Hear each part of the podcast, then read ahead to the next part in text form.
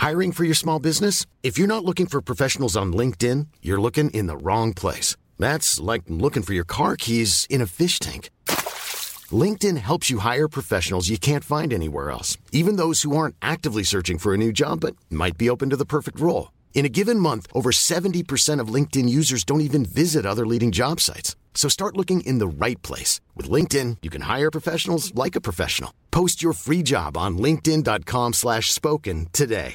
Hey, I'm Ryan Reynolds. At Mint Mobile, we like to do the opposite of what Big Wireless does. They charge you a lot, we charge you a little. So naturally, when they announced they'd be raising their prices due to inflation, we decided to deflate our prices due to not hating you. That's right. We're cutting the price of Mint Unlimited from $30 a month to just $15 a month. Give it a try at mintmobile.com slash switch. $45 upfront for three months plus taxes and fees. Promo for new customers for limited time. Unlimited more than 40 gigabytes per month. Slows. Full terms at mintmobile.com.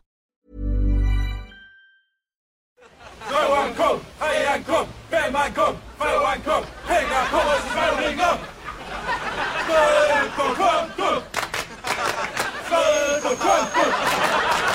Stöd på kontot! Varmt välkomna ska ni vara till det 55 avsnittet av Mina värsta gig som görs utav mig, Niklas Runsten. Och idag så kommer vi få höra hur det lät när jag satte mig ner och pratade med en av de mest rutinerade humormänniskorna vi har här i Sverige, nämligen Anders Jansson. Han ligger bland annat bakom saker som Hipp Hipp och han har ju även lett Melodifestivalen och nu så är han aktuell med sin humorshow Radikal Optimist som jag tycker ni alla bör gå att se. Men idag så ska vi få höra om ja, allt han har gjort och hur han och Johan Wester har arbetat ihop de senaste 25 åren och alla hinder som de har stött på på vägen. Men som alltid så börjar vi med att höra vad gästen har på sin taco. Välkommen! På min taco har jag eh, kött, färs eller kyckling. Vilket föredrar du? Jag vet faktiskt inte. Jag är lite trött på den köttfärs taco grejen. Kyckling just nu. Kyckling, crème fraîche, majs. Ja, det är det. Nej, jag har, eh, jag har salsa, het salsa gärna. Eh, vad har jag mer? Jag har gurka. Jag tar rätt mycket olika grönsaker helt enkelt. Så mycket som möjligt. Jag har massvis med grönsaker. Det låter som du har en lite så här tager vad man har Ja. inställning. Lite så. Du är inget så här, det här måste finnas på min taco. Nej, jag äter inte tacos så jätteofta. Avskyr du tacos? Nej, men vi tillbringar eh, ibland somrarna i Kalifornien. Okej. Och där kan man köpa jävligt goda tacos. Så att de svenska tacosarna, tacosarna de är, jag vet inte, det känns lite svensk, svensk tex-mex som vad heter han? Anders Svensson. Anders Svensson. Har ni svensk tex-mex? Ehm, Så när man ätit så. en riktig så är det liksom, man vill inte gå tillbaka Ja, till... men det är jättegott. Och sen äter min son rätt ofta tacos själv. För han tränar fotboll och då måste han få i sig något. Men det blir inte middag och så gör han det. Och så känner jag, nej jag pallar inte äta det. så det är, jag utsätts för tacos rätt ofta. Men eh, hellre kycklingen än kött. Men eh, det ska bli en trevlig röra, tycker jag. Det är så att det dryper lite. Den viktigaste frågan, vad, för typ av bröd? Ja, men exakt. mjukt? Men en taco är ju... I Sverige är ju taco en hård taco. Det finns i USA också. Men där är det ju väldigt mycket mjuka tacos också.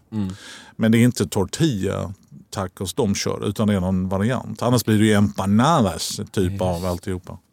Ehm, så jag, det beror lite på vilken tacos det är. Om jag ska äta fish tacos som jag nu upptäckt i eh, USA, vilket är väldigt gott och känns ju marginellt mycket nyttigare. så eh, vill jag nog ha mjuka bröd. It's a pretty good crowd for a Saturday, and the manager gives me a smile.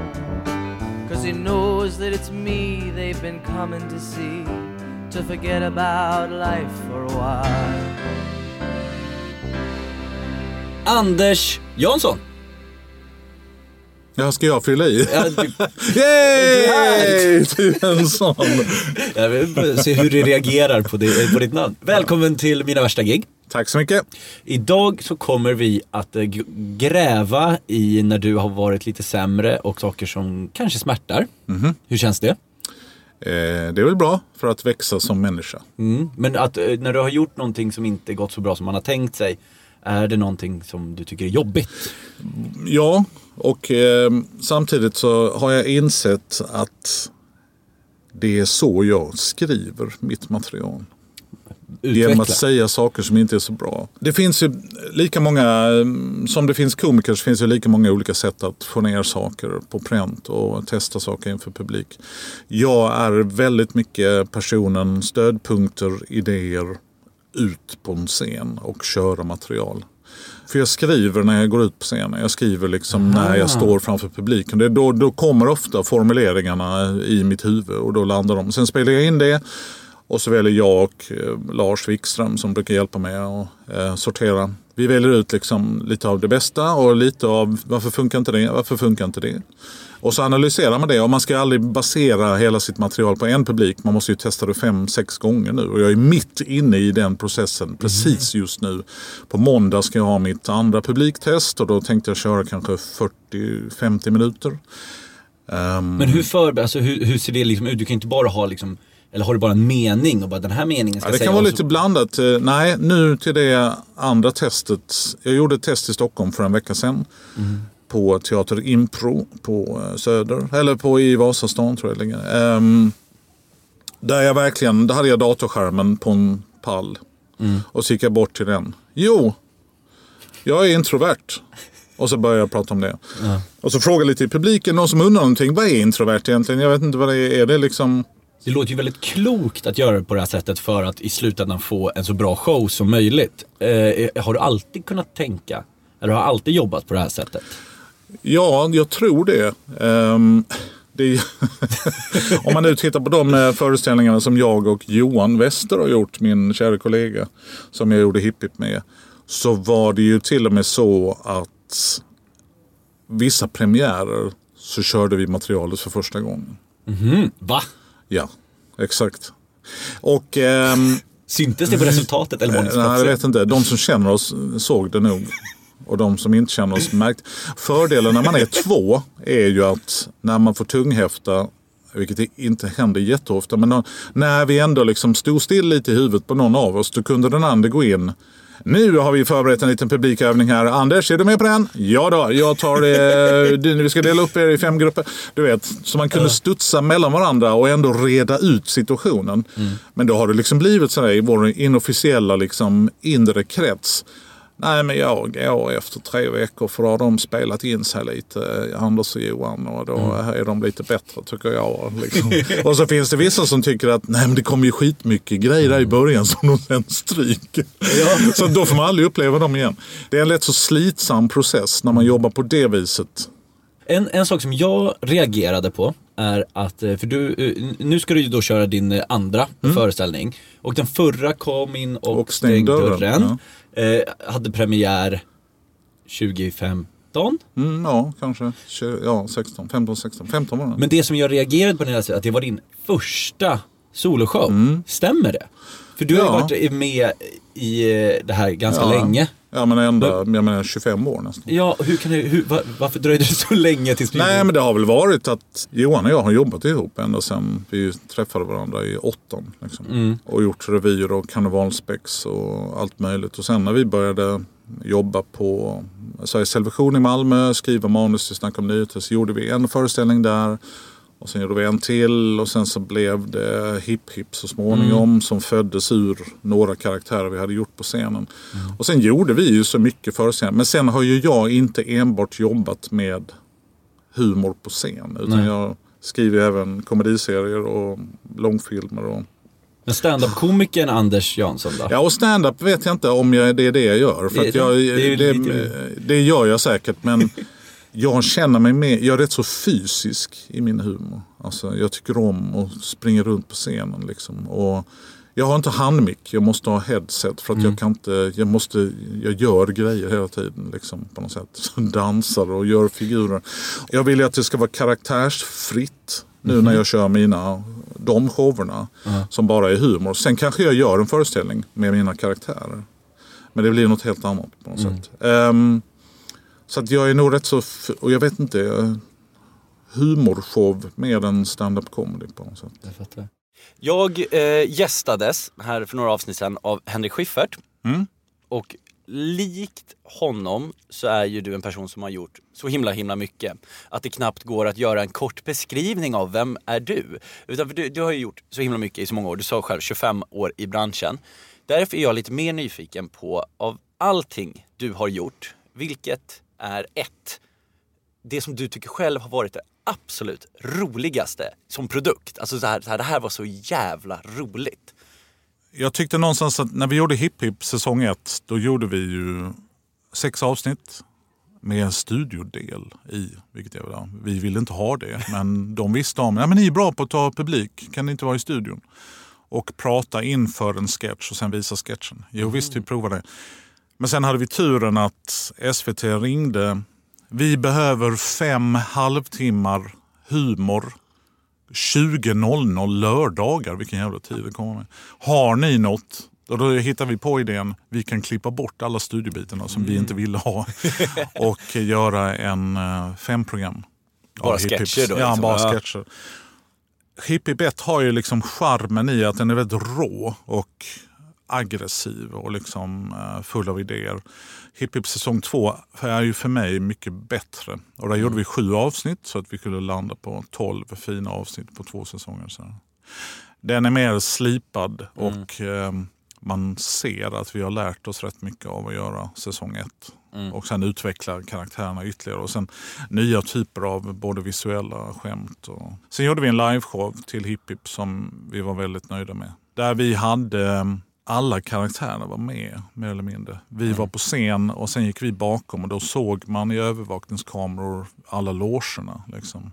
Och det, här, det var ju en jävla logistik i att spela in detta för att man var ju tvungen att veta. Och detta testade vi en gång, sen spelade vi in det ytterligare en gång för att få det slip, alltså verkligen när vi visste vad vi behövde. Och den blev väldigt illusorisk och rolig och bizarr. Eh, Man fick verkligen känslan av att jag går ut här och då kommer jag ut i skärmen som den karaktären. Och då går jag och sätter mig i sminkstolen och blir en ny figur. Men då går den karaktären och letar någonstans, träffar någon som Johan då har varit ute och blivit sminkad till, som sen går in på scenen. Så att det var ett jävla liksom, logistikvirvar. Eh, virrvarr. den var väldigt liksom, genomarbetad och eh, klok föreställning. Så den, den liveshowen är jag väldigt glad för. Ju- Ehm, sen tycker jag väldigt mycket om, vi har gjort några komediserier och Halvvägs i himlen, jag och Johan Glans gjorde en serie om präster. Där vi Det var inte så många år sedan. Nej, det var det så nyligen Ja. på TV4. Och där pratade först jag och Johan Glans om... Eh, vi hade först en idé som byggde på Johan Glans. Att vi skulle göra liksom en... Vad händer när du inte är rolig längre? Liksom, vad, vad händer då? Och då skulle den börja typ i parlamentet och han skulle sitta och vara med där och säga och så skulle liksom publiken vara helt tyst. Och så var det jättejobbigt känsla. Vi kan klippa runt där Johan, det är lugnt sig. Det. Men han får en jobbig känsla. Och så skulle jag spela någon kompis från Eslöv som skulle komma upp och bo hos honom ett tag.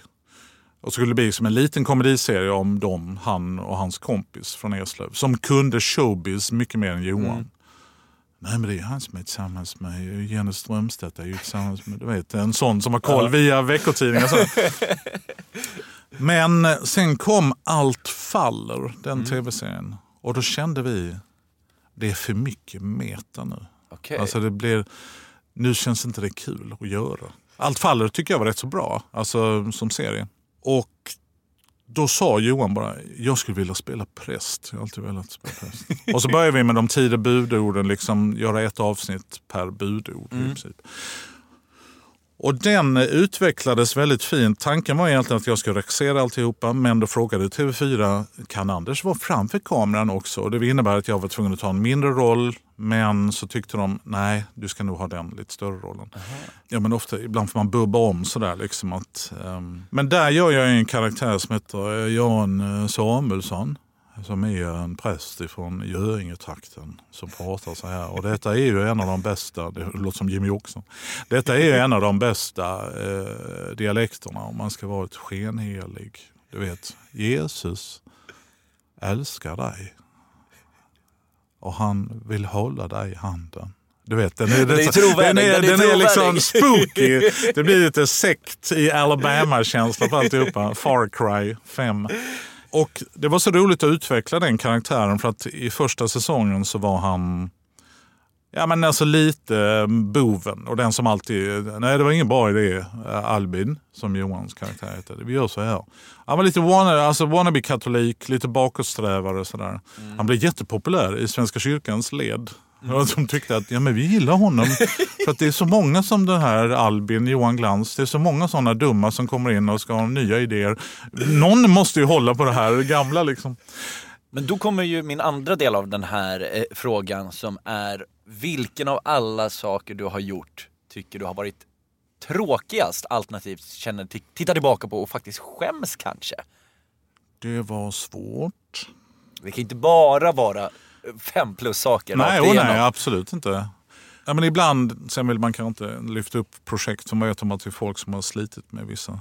Ibland kan det vara liksom att man, man har en idé till en komediserie och man pitchar den. Och sen tar någon annan över. Liksom. För att jag kan inte, jag har inte tid helt enkelt. Ja. Och då utvecklas den åt ett håll där jag inte riktigt tycker att det blev det som jag pitchade. Och det kan vara lite Och så jobb- står du ändå som kanske avsändare och det är ju för. Mm. fördelen. Jag menar, man får ju cred också. Även om inte jag gör allting på halvvägs till himlen så får man ju cred för det. Ja. Så det där är ju liksom ett tvåeggat svärd. Liksom, att, Det är väl alla svärd. Men, ehm, Men du har ingenting av det du och Johan har gjort som du känner bara att det här var inte bra alltså? Nej, men alltså jag kan väl tycka att ehm, när vi gjorde långfilm, Morgan Paulsson-filmen, så var vi själva så övertygade om att folk hade ungefär samma relation som vi till den karaktären. Vad vi skulle ha gjort var ju att vi skulle gjort Hip Hip the Movie. Liksom. Det hade varit mycket smartare och enklare och kontraktet mellan oss och publiken. Men jag tycker om film så mycket så jag ville hellre hitta liksom en egen historia som handlade om en av våra karaktärer. Liksom, sådär. Och där kan jag känna att det finns rätt mycket i den som vi kunde gjort betydligt bättre. Också att vi skulle nog ha regisserat den. Det är också, vi skulle nog inte lämnat ifrån oss. Sen gjorde Fredrik som regisserade gjorde ett bra jobb men hade vi kunnat ta det så hade vi kunnat tweaka det liksom lite grann så som vi ville.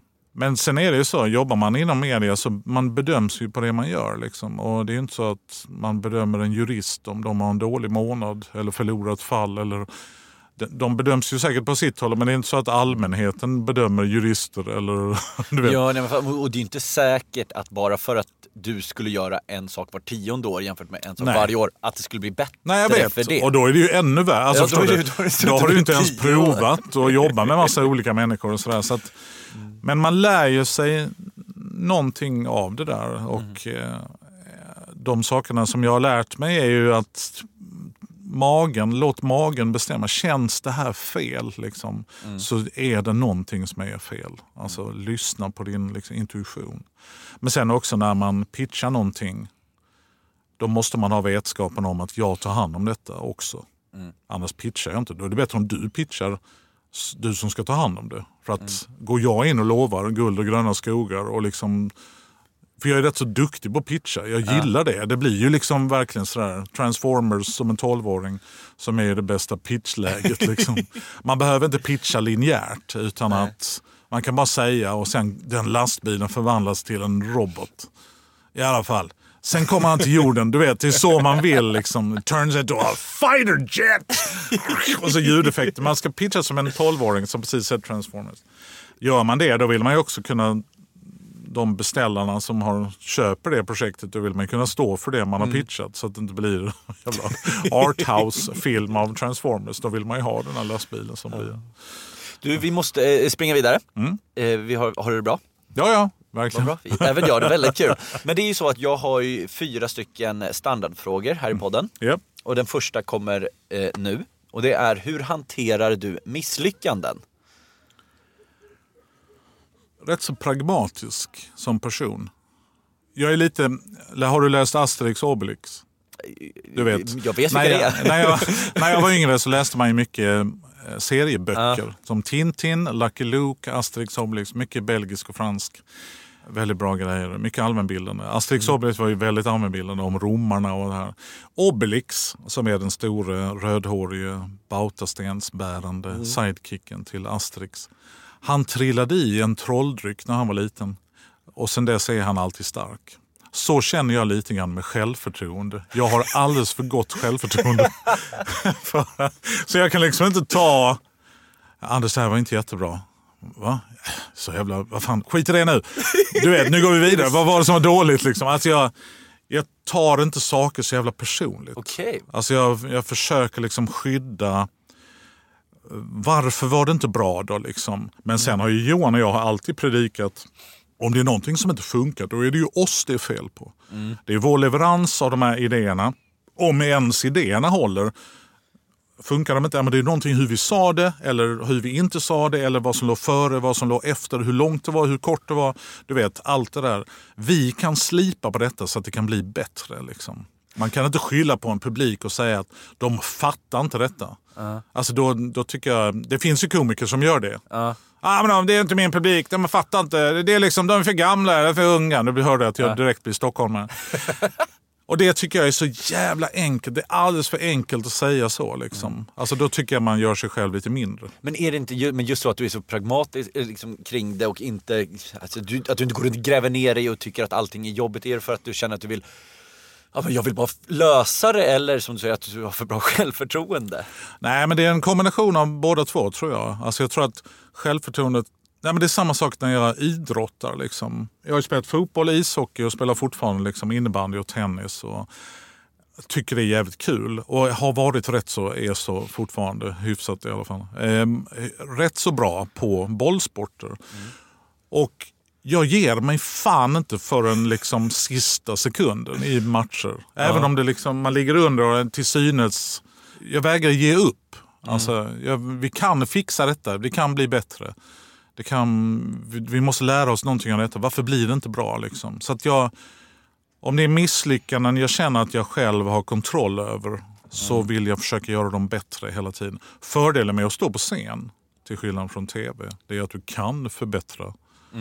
Alltså om du märker efter fem föreställningar att den här landar ju aldrig den grejen. Som gick så jävla bra på premiären men premiärpubliken är ju dum i huvudet för att det är ju hälften folk som vill bli bjudna och hälften vill inte vara där. Liksom. Det är ju jättekonstigt oftast, premiärpublik. Så att, men sen märker man, ja men då är det bara stryka och lägga till någonting annat. Testa. Men gör man en jävla film eller en tv-serie, Då då är, det ju kört. Liksom.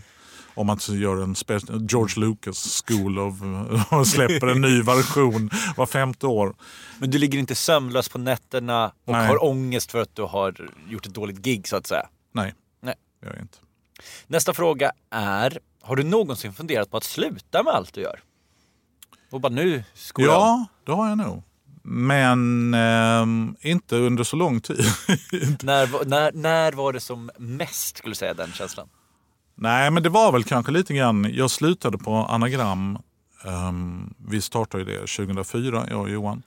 Och jag slutade förra året. Och det var ett rätt stort steg. För när man jobbar på ett eget produktionsbolag som man har grundat och som man fortfarande är delägare i, även om inte vi har så stora delar, för det har ju kommit in andra finansiärer, så blir det ändå väldigt liksom förknippat med ens liv. Liksom. Och där kände jag liksom de senaste åren att ja, men jag vill känna mig jävligt ensam i att det finns ingen annan här som är som jag, alltså på mitt bolag. Det är antingen producenter eller så är det ekonomer eller så är det liksom, du vet, vd. Eller, Men det finns ingen som hittar på, skojar, står på scen framför och bakom och du vet, är ambassadör för Det är humor. ett företag snarare än en kreativ Ja, ja men li- lite grann sådär. Ja. Och där kände jag mig rätt så vilsen de, senaste, de senare åren. Liksom. Så det var nog bra att vi liksom skildes åt, jag och Anagram. Att jag gick ju till jobbet och satt och hittade på liksom, tv-serier och olika grejer. Men jag känner mig mycket friare nu och mycket lyckligare liksom, av att kunna göra egna grejer. Och egentligen, när du har ett produktionsbolag så vet du om att vi måste dra in x antal miljoner liksom, varje år eller varje månad. Och då måste man pitcha saker och då måste du liksom dyka upp på olika ställen. Ja, men det är inte riktigt det jag vill göra. Ja, men vi måste ha med dig här för att det ska bli av eller för att det ska bli, du vet, olika saker. Så att där, där kände jag väl lite grann mot slutet att eh, jag har inte kul längre. Alltså det var inte så kul längre. Och då känner jag nu måste jag vara försiktig med... För om det inte är kul, då är det kanske bättre om jag gör någonting annat. Vilket är ditt värsta ögonblick i din karriär som inte är kopplat till ett gig? Det finns en del personliga liksom, saker man har råkat ut för. ehm, som jag kanske inte vill gå in på. Men ehm, min pappa dog när jag var sju. Ehm, men det får man också ta med lite grann ehm, för vad det är. För att jag var sju och jag har fyra syskon som är äldre. Så jag var ju nog den som drabbades minst av det. Eftersom jag kände inte honom som de gjorde. Och han var 35 när han dog. Alltså, du vet, Ja, det är jätte- det är jävligt ungt. Men rent karriärs, alltså mässigt och sånt om det har varit... Man lär sig, ja det finns ju liksom för och nackdelar med detta. Man kan inte ta saker personligt. Alltså. För att det är så många saker som, vi har ju haft pitchar som varit väldigt, väldigt nära. Liksom. Starke man till exempel, säsong tre. Den blev jag lite störd över att den inte gick igenom. Liksom. Men sen har man också lärt sig att när man jobbar på produktionsbolag och vi som har varit med då ett tag, att Schyffert och Felix och jag och eh, Filip och Fredrik. Och, det är ju mycket vi som är kontinuiteten på något sätt i att göra program och filmer och shower. Och liksom. Sen ser man ju då på SVT, där byter man ju personal var tredje, femte år. Så att du har ju ingenting för att du lär känna en manusredaktör. För att sen är de på en annan kanal eller på gör någonting helt annat. Nej, jag är tröttnat på det helt och hållet. Så nu är jag skulptör. Det är bara ni som är konstant. Kan du göra starka man i stål? Ja, det kan jag göra. Så att jag har faktiskt lärt mig, i början var det värre, att man tog saker personligt. Alltså just varför vill de inte göra den? Är de dumma i huvudet? Liksom? Och blir, man blir förbannad liksom, bara för att det här är ju skitbra, det kommer bli skitbra. Ja men de har redan valt någonting annat. Ja, fucking idiot. Sådär, jag har väldigt kort stubin. Ehm, men sen har man faktiskt lärt sig att inte ta det så personligt för att det är så många olika parametrar som det hänger ihop med. Problemet med det man måste ju ta saker personligt om man jobbar med det här. För att annars lägger du inte in passionen i det. Eller dig själv. Eller liksom, så Det är att, inte siffror du gör. Liksom. Nej, det är verkligen. Ju, Utan det man vill- det emotionella. ja, Liksom. ja men verkligen. Man vill berätta någonting. Man vill göra detta för det kommer bli jätteroligt tycker man ju då. Men eh, så att det är väl snarare just sådana saker som inte har eh, landat riktigt. Men på personligt plan så är det ju kanske då att min... Och det, det, är lite, det som är lite sorgligt, min pappa skulle precis börja jobba på Sveriges Television. Och göra typ reportrarna och han var journalist. Ja. Han skulle börja jobba liksom typ sådär Jan Guillou, Bo Holmström-gänget. Liksom. Så det hade varit så roligt idag om han hade varit i livet så kunde man diskuterat massa tv-mässiga grejer. Liksom, om han hade jobbat kvar där. Så samtidigt så brukar jag ju säga att utan min pappas bortgång så hade jag inte varit den personen jag är idag heller. Nej, du, har, du har ju en speciell relation till SVT då liksom, kan man ju tänka Ja, sig. ja absolut. Verkligen. Jo, Ja. men då, jag menar, Johan och jag har alltid trott på public service-idén väldigt djupt. Liksom, att, eh, det är väl en jätteklok tanke att inte allt ska drivas av eh, ekonomi. Sista frågan innan vi ska gå in på det den här podden faktiskt handlar om. Är vilken egenskap skulle du säga är din absolut sämsta som människa? Tålamod. Brist på tålamod. Jag fixar inte det. Ska ja, det vara... Ja. Och det är jättejobbigt. Och jag måste lägga band på mig själv hela tiden. Men jag har liksom, jag, det här med att trilla i grytan med självförtroende, dåligt tålamod, har gjort bra grejer. Det är en jättefarlig trilogi. Liksom. För då Okej. kan jag hävda till, du vet jag kan hela tiden säga hur bra de här grejerna är. Om jag får göra det. Nej, håll käften. Om jag får berätta nu, du vet sådär. Så där, ehm, det kan vara ett litet problem. Men eh, man blir faktiskt coolare när man blir äldre. Alltså man blir, även tålamodet har jag lärt mig om. Men, eh, det är går det inte dåligt. tillräckligt fort, alltså går det inte tillräckligt fort, eh, folk, men tänk, gör det snabbt, vad fan, ta den och lägg... Alltså du vet, jag kan bli jävligt jobbig. Stackars person. eh, eh, pro, eh, produktionsassistent som, fått, som har dragit sladdar för långsamt som har fått säga en omgång. Verkligen. Så att eh, mitt dåliga tålamod i kombination med min korta finska, jag är ju halvfinne, min finska stubin så att eh, då kan, det, då kan jag hamna i problem.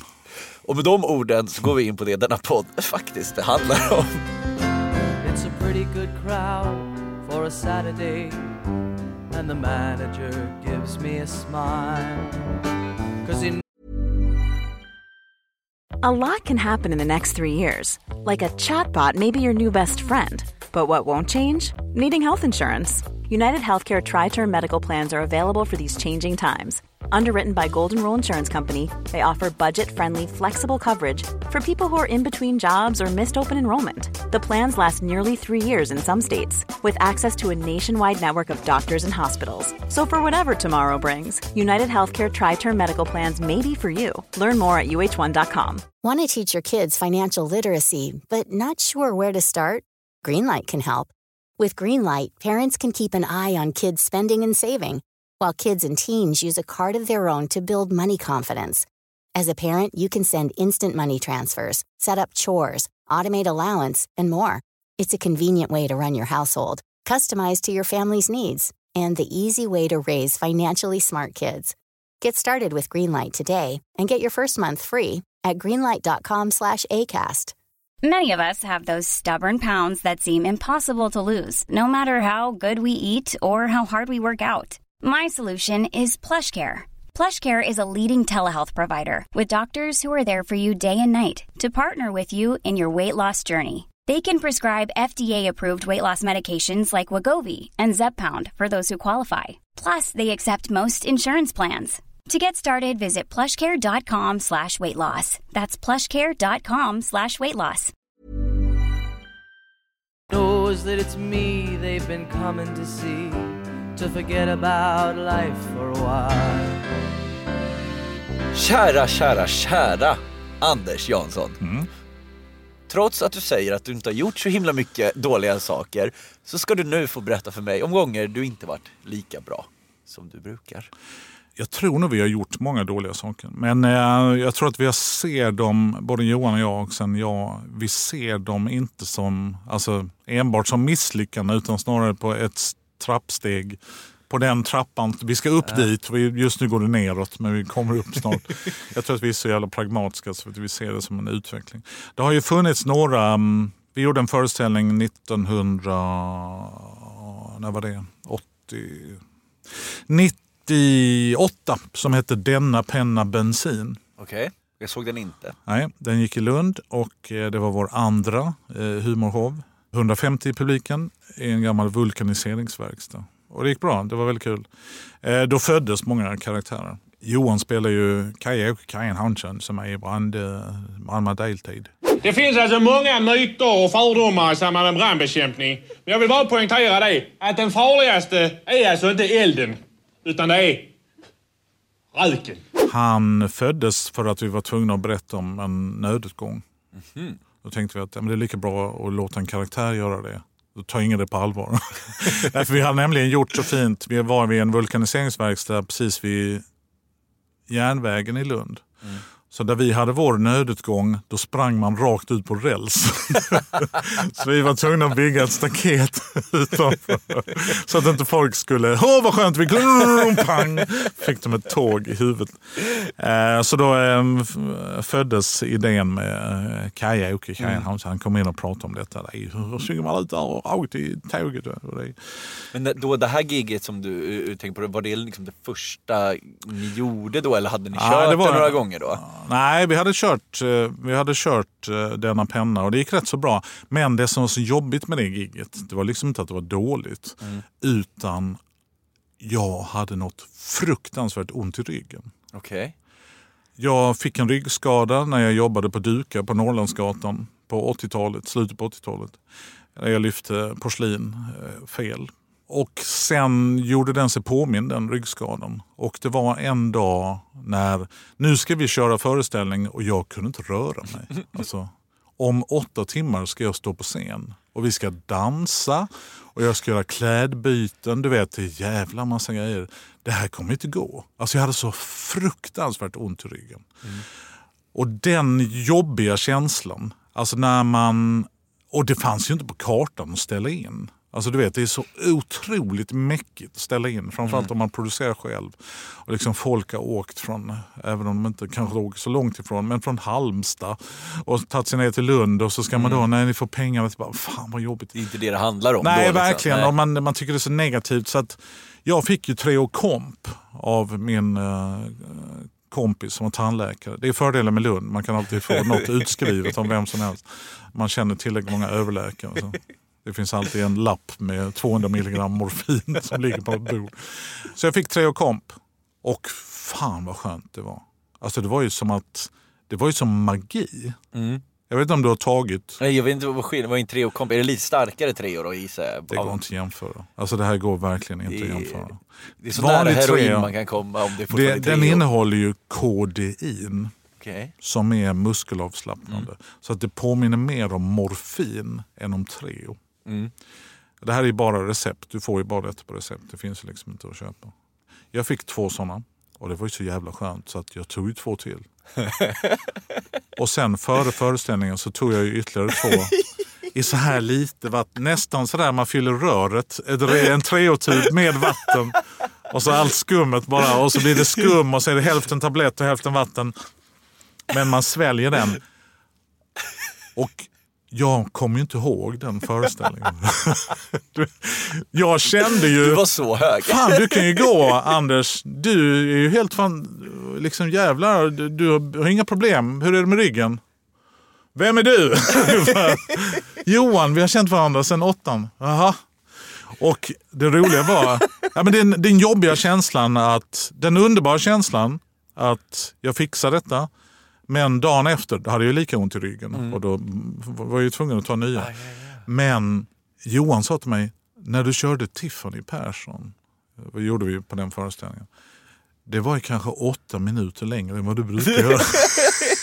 och jag minns, han sa, det mesta var skitbra. Han var så snäll så han ville inte säga. Du var ute på några turnéer där som man inte riktigt var medveten om. Så att, och det var en rätt så läskig känsla. Men alltså den, eh, om man nu ska prata som scenmänniska och att göra föreställningar. Att jag har haft en gång nämligen när jag varit magsjuk och Mm. kört. Och det är fan inte roligt. Springer du mellan ja, scenerna och en spyr då? hink, ja, men en hink precis utanför. Säger man till publiken då? Mm. Att så här, jag ska bara gå och spy? Ja. Nej, man säger att jag är magsjuk. Jag vet inte när detta kommer hända. Så att rad 1 till 3, ni får låna såna här gula ponchos. Regnponchos som man har på Universal Studios. För att man ska bli blöt. Nej men man måste säga det, annars sitter de och eh, hittar på egna teorier. Liksom, sådär. Men jag Så det på- var, det, var en, eh, det var faktiskt en väldigt jobbig, jobbigt Jag, jag kan tänka mig att du har ju liksom, om man tänker på den här Treo-incidenten då, när du var ganska väck kan man ju säga då. Mm. Först och främst är det väl imponerande att du lyckas köra igenom när du knappt Nej, jag vet. vet vad du heter. Nej, som tur var var det ju tre veckor efter premiären så vi, Ja. visste, vi visste vad vi skulle säga. Ja, men just därför, det känns som att du har ju ganska mycket kontroll på vad du gör och vem du är Ja på men scenen. verkligen. Så, Ja, då släpper man ju det liksom lite grann. Ja. Det var inte så att jag var helt borta sådär men Mm. Det är inte roligt att vara skadad. Och jag har kört, jag körde en föreställning som heter Jobba för två i Malmö. En fars Mm. med eh, stukad fot. Mhm. Och det är ju inte jättekul heller. Liksom. Nej. Och då hinner man, man kör torsdag, fredag, fr- lördag, lördag och söndag, söndag. Och sen faller man ihop i en hög hemma. Och så försöker man vårda sin fot till nästa torsdag. För sen kommer den förstöras igen. Och sen börjar det om. Alltså det blir som ja, liksom det en- var en ond cirkel. Ja, liksom. verkligen en ond cirkel där man liksom man egentligen bara lyckas. ska vila kanske. Ja. Nej, så att där liksom att spänna upp den här foten med kylpåsar och annat och sen var det ändå liksom vissa danssteg och sånt man tar nästan foten är bruten. Mm. Så det finns ju några sådana, men det är verkligen the show must go on för att man ställer ju inte in, vi har inte ställt in en enda föreställning. Aldrig har vi ställt in en föreställning. Och det ehm, är klart man ska göra det om man nu inte kan spela. För att, eh, Men det är för jobbigt rent logistiskt att göra det. Och den pressen som man kan känna ibland Mm.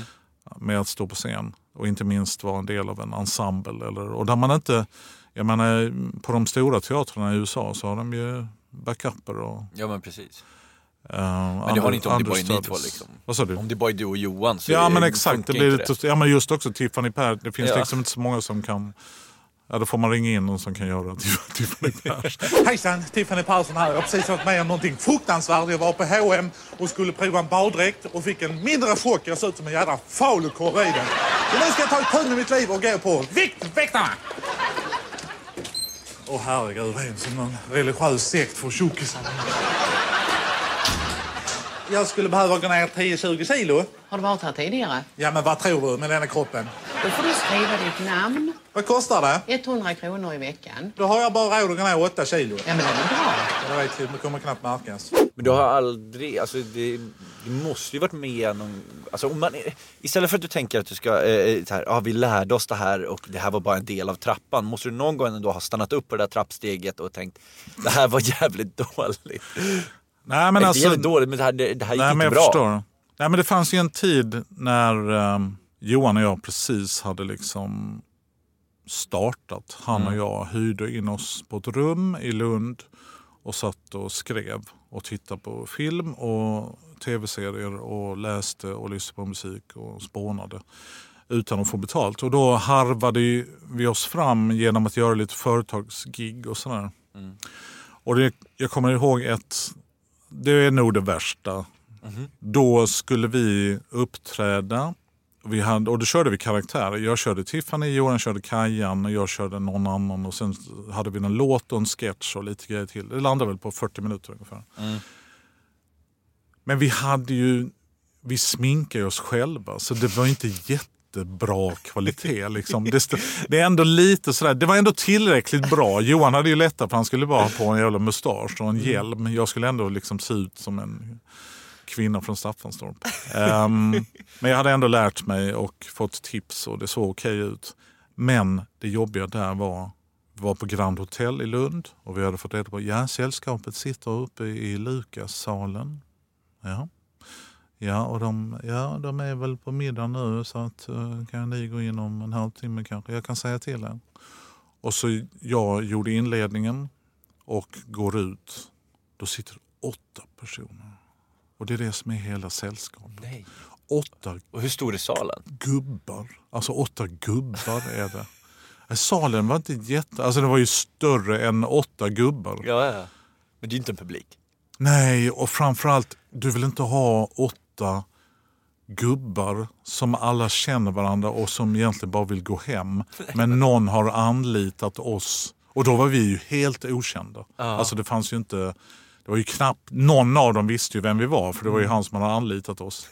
Men den... När jag då hade kört inledningen, ett litet skratt. Och Johan stod i dörren och tittade in med total ångest. Liksom. Och jag går bara ut och ger honom en high five. Nu, nu ska vi ta oss igenom det här skitet. Lycka till. Och jag, men du vet, så när man, när man haft ett vanligt jobb, när man sitter och tittar på klockan och det går så långsamt så att nästan den stannar. Sekund. Det fanns en klocka där och det är bara 40 minuter. Det kommer gå snabbt. Nej, det gjorde det inte. Nej. Det tog evigheter det hela giget. Och det allra värsta var när jag som näst sista grej går ut och kör Tiffany Persson framför åtta halvberusade, trötta gubbjävlar. Alltså det, det, är, det är nog det. Och det fann, precis som du sa, det fanns inget bra med detta. Nej. Det här var bara liksom... Ja men om man nu ska... Om man nu liksom, om man tittar, om man ser sig själv som en idrottsperson eller vad som helst. Det är klart att, att få stryk med 12-0 eller någonting inom match. Det är klart att det finns något bra i det. Men inte när du är där. Det finns ju absolut ingenting bra i detta. Och vi mådde bara jävligt... Och ifrågasätter, ska vi hålla på med det här? Alltså jag orkar inte. Jag orkar fan inte. Och så var det liksom, ja men du vet. Hela, och så lyckades vi, ja men nu håller vi oss i två veckor till flytande och sen nästa gång.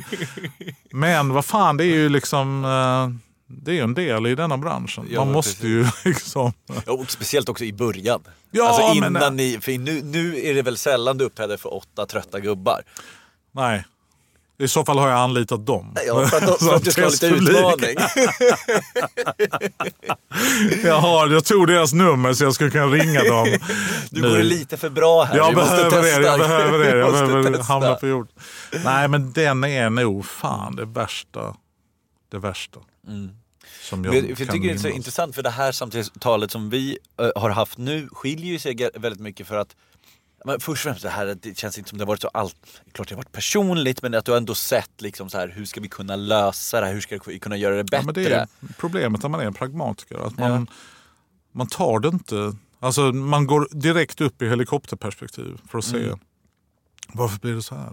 Hur Mm. kan vi fixa detta? Hur kan alltså att man, kan, man kan ta det personligt en liten stund men sen måste vi ändra på det. Vi måste fixa till det. Liksom. Mm. Och jag älskar ju, har lärt mig att älska processen mer och Mm. mer för varje år. Att, precis som nu, att testa material liksom, inför Radikal Optimist. Att eh, det är jobbigt som fan. I- När man måste föda ur sig det här Mm. materialet. Och alla grejer funkar inte och varför sa jag inte det och varför gjorde jag så? Men sen lik förbannat så dyker det upp skitmånga roliga grejer också. Mm. Och hade jag inte tagit mig dit och ställt mig framför dem så hade jag inte landat på andra sidan och har varit stärkt. nu vet jag hur jag ska göra eller nu vet jag vad jag ska skriva. Mm. Eller liksom. Jag tror det är väldigt få, eller inte väldigt få, men det är inte så många som ändå liksom ser nästa steg utan mer liksom fastnar i det de gör nu och blir det skit så är världen är över. Liksom. Det är, ju- jag tror ändå det är sällsynt att tänka så pragmatiskt så som du tänker. Ja, men sen, jag kan väl också tänka mig att det finns, det finns ju något litet i att Johan och jag var två. Mm. För att det har ju varit liksom två musketörer mot resten ungefär. Mm. Är man själv som komiker och sitter med sina servettanteckningar Mm. liksom, och har det gått för jävla dåligt. Liksom. Det kan bero på dig, det kan bero på publiken eller stämningen eller var man nu befinner sig. Men vi har ju alltid varit Äh, så jävla farligt var det inte. Kom igen nu. Och det var liksom att varit två personer som har hjälpt varandra. Och Johan är ju också rätt så pragmatisk som person. Han är ju, en- Johan är ju rätt så känslig människa. Om man jämför med min jävla dåligt tålamod, finsk kort stubin. Liksom. Så kan ju Johan vara en rätt så känslig person som kan ta kritik rätt så hårt. Alltså just om det kommer från rätt eller fel personer beroende på hur man ser det. Han kan må dåligt av det. Liksom. Och då har jag fått gaska upp honom. Och när jag kanske har stövlat på och kört utan att se mig omkring så kanske Johan har sagt, ja men Anders vänta lite. Om vi ser oss omkring, vad är det någonting som inte stämmer? Ja, det och det. Kan vi göra det bättre? Så att vi, vi har nog hjälpt varandra rätt så mycket i att när någon är svag så är den andra stark och så vidare. Så att, och vice versa. Sen låga förväntningar. Vi är ju världens lyckligaste folk. Svenskar och finnar och norrmän. Vi ligger ju där. Vi tar ju topp fem platserna alltid på de happiness index. Och andra länder förklarar ju ofta det med att ni har så låga förväntningar i Sverige. Har du det? Har du låga förväntningar? Jag tror jag har låga förväntningar för jag har lärt mig att har man höga ambitioner i kombination med låga förväntningar då blir det saker skitbra. Nej men du vet, hotellet var inte alls så som jag hade tänkt mig men tänk dig inte hotellet så då. Alltså om det är sunkigt, vad fan liksom, var realistisk. Alltså om det liksom, nej det kommer vara för jävla uselt. Nej men det var ju jättebra, det var bara t- tre kackerlackor. Det är roligt, då är det låga förväntningar och bra självförtroende. Ja, det det, är-. Då, det är ett jävla vinnande koncept alltså. Det låter ju klockrent när man säger det så. Jo, det går säkert att hitta en och annan diktator genom historien. Nero och Idi Amin och sådana som har haft, som har haft samma inställning. Men, eh, Ja. Du ska ut på turné. ja, När börjar den? jag eh, har premiär den 7 februari i Lund och då kör jag eh, Radikal Optimist som min show heter. Då kör jag den i 12-15 föreställningar i Lund. Tills jag kommer igång. och de vet om det, Lundaborna. De ska ut, alltid- du ska, sen ska du till landet. Just det, sen ut i landet. Ja. Och Stockholm eh, 16 mars tror jag. Och, ja, men det är över hela Sverige. Vart hittar man biljetter för det här? Kalo.se som Frida Kahlo. K-A-H-L-O.se. Men sen kan man nog bara googla. Mm. Jag Eller Bing, jag vet inte om någon använder den Nej, sökmotorn. Bing, Yahoo. Ja, Yahoo, ja precis. Ja, eh, man kan nog bara söka Radikal Optimist biljetter. Men Carlo.se, där kan man köpa. Är det någonting annat du vill göra reklam för också? Jag är med i Enkelstöten som kommer nu, säsong två. Mhm. Um, en rolig tv-serie med Sissela Kyle och eh, några andra. Och sen är jag även med i Bäst i test. Ja, ja, ja. Eh, David Sundin och Babbens program med utmaningar där jag spelar en av dem som fick utmaningar. Och man kan följa dig i sociala medier kanske? Ja, på Twitter. Jag heter ju Anders Jansson med en trea istället för E. Det är väldigt mycket farsa på stan-namn. Ja. Eller Eh, gammalt fotbollsnummer? Just eller är det bara, precis. det nej, fanns nej, inte nej, det ledigt? var, nej, det var det, Anders Jansson fanns inte ledigt. Anders Jansson, tusen, tusen tack för att du tog dig tid. Tack. Och eh, du som lyssnar, du har lyssnat på mina värsta gig och vi hörs igen nästa vecka. Då är det en ny komiker och nya karriärer och eh, dåliga gig som ska diskuteras. Puss och hej! hej. It's a pretty good crowd for a Saturday, and the manager gives me a smile. Cause he knows that it's me they've been coming to see to forget about life for a while.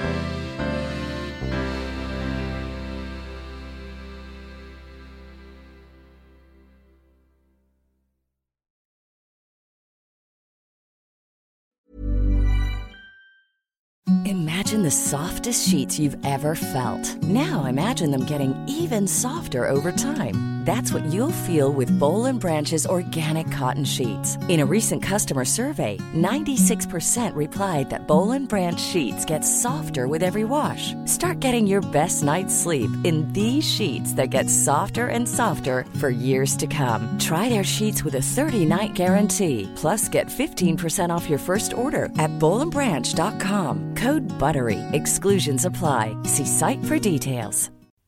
Mike Rowe here with a radical idea.